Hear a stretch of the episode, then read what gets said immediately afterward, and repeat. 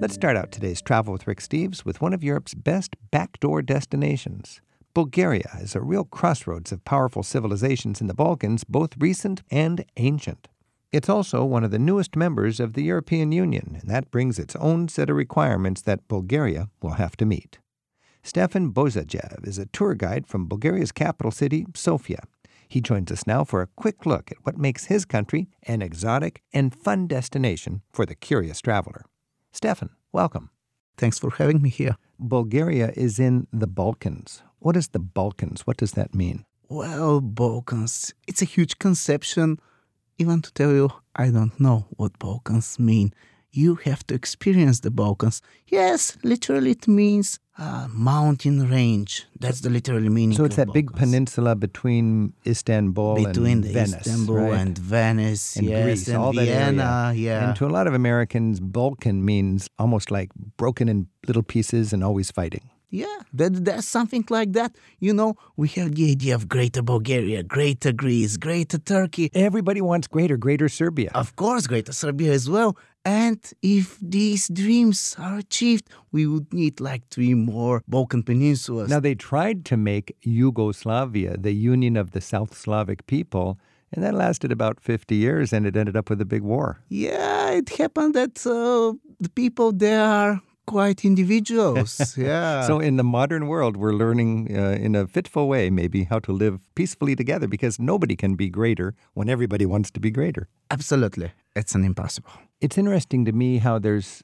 relatively little connection with Bulgaria and the United States. Have you thought about that? I mean, there's more connection with Bulgaria and Russia historically. Yeah, historically, it's much more connected to Russia. But you know what, Rick?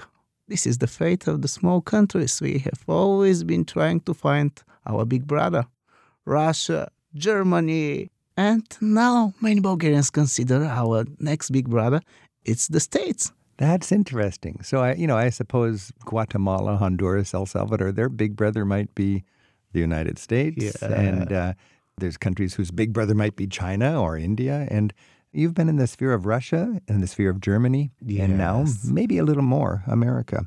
But historically, during the time of the Soviet Union, Bulgaria was famously subservient to Moscow.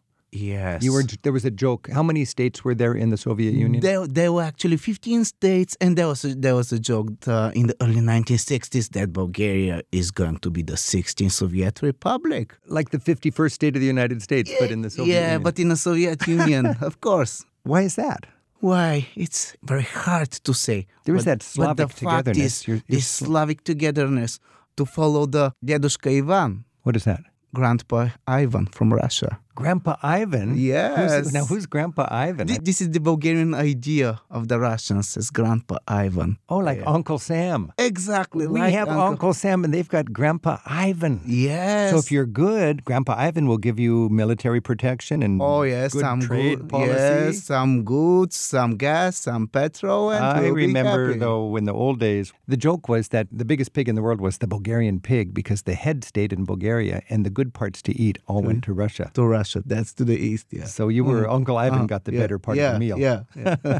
but today things are different, and Bulgaria is actually in the European Union. How's that going for Bulgaria? it's been great. It's been great. Nine years we've been in the European Union since uh, 2007, and now we really feel like real Europeans. They're looking more Western instead of Eastern because of this European Union concept. Oh, yes, the great European family. And actually, this is how the help of our European friends, Germans, uh, Frenches, uh, they help us. They help us to stay away of uh, Grandpa Ivan. So there's a little bit of economic incentive to look west, and if you're part of the family of Europe, you know what who butters your bread. Yes, we, we know that, and we follow the instructions very well. At least we try. I'm Rick Steves. This is Travel with Rick Steves. We're talking with Stefan Bozadzhiev, and Stefan comes to us from Bulgaria. If you were taking a tourist on a one-week tour around Bulgaria, what four stops would you be sure to include? You know, Sofia, The capital, the capital, is a must. Or if you have an international flight, actually, you like it or not, you, You're gonna go to you're gonna Sofia. go to That's the big airport. You're gonna go to Sofia, and in Sofia you can see all the different layers of uh, history. Romans, then above the Roman street, an Ottoman mosque.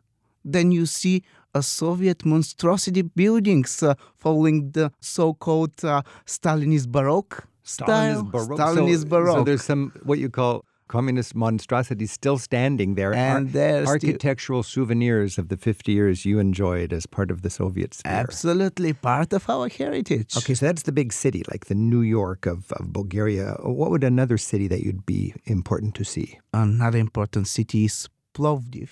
Plovdiv. Plovdiv, for Mhm. sure. That's the second biggest city in Bulgaria, but actually, this is the oldest still living city in Europe.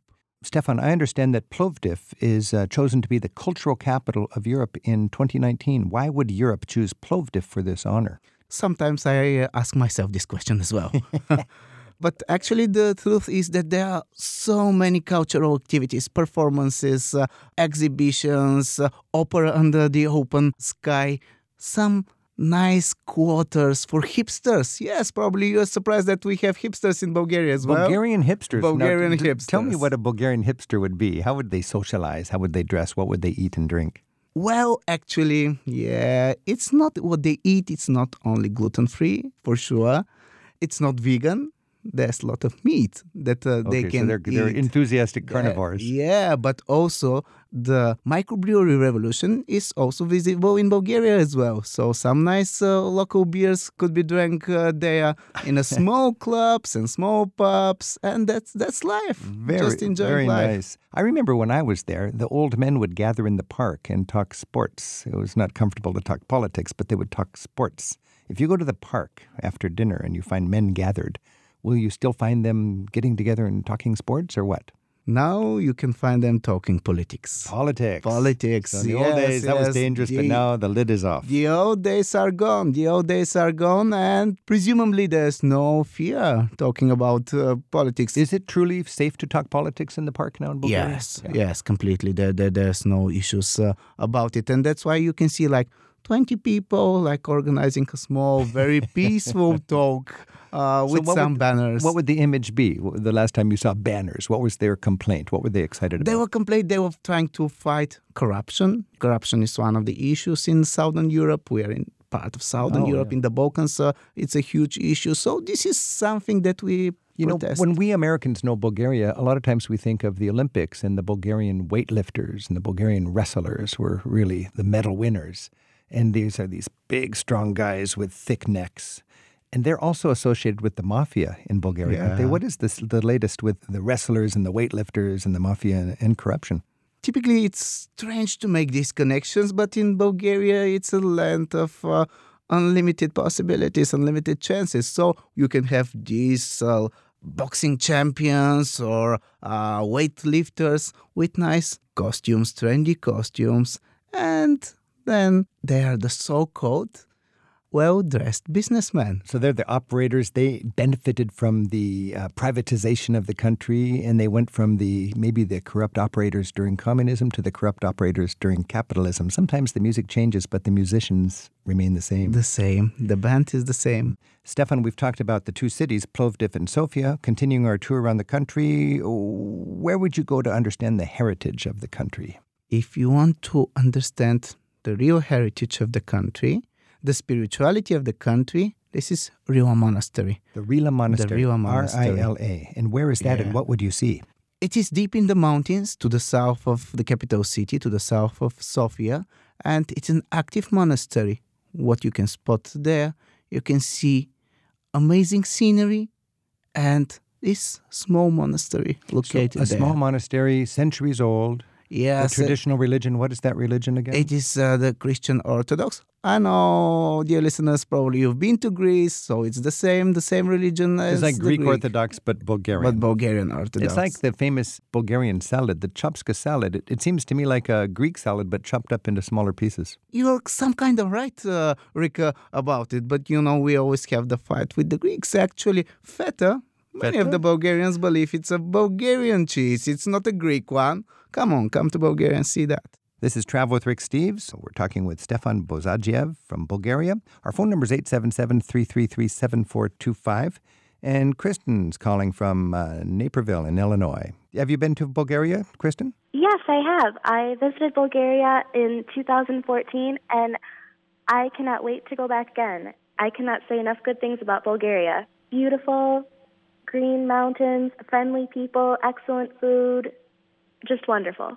Well, great. Did you enjoy the, the big city or the Black Sea coast or the mountains with the monastery? What, what were your memories? Um, we did go to the big cities of Sofia and Plovdiv, and then also the Rila Monastery up in the mountains, and also uh, Veliko Tarnovo, which was another smaller town in the mountains where they have um, an ancient fortress and a very nice, nicely preserved medieval area it's changed a lot. I haven't been there for 10 years. You were there last year. It's so exciting to see Bulgaria changing. No more gypsies with dancing bears. No, no, no. It's not according to the European legislation anymore. Things have changed a lot. I was there 10 years ago. Kristen was there just a couple of years ago. So uh, it's kind of nice that Bulgaria is moving along and uh, the economy is kicking into gear. People are free to talk politics in the parks. Yeah. Kristen, thanks for your call. Благодаря. Thank you. Stefan Bozadzhiev, from Bulgaria. Blagodaria. Blagodaria. Thank you, Rick.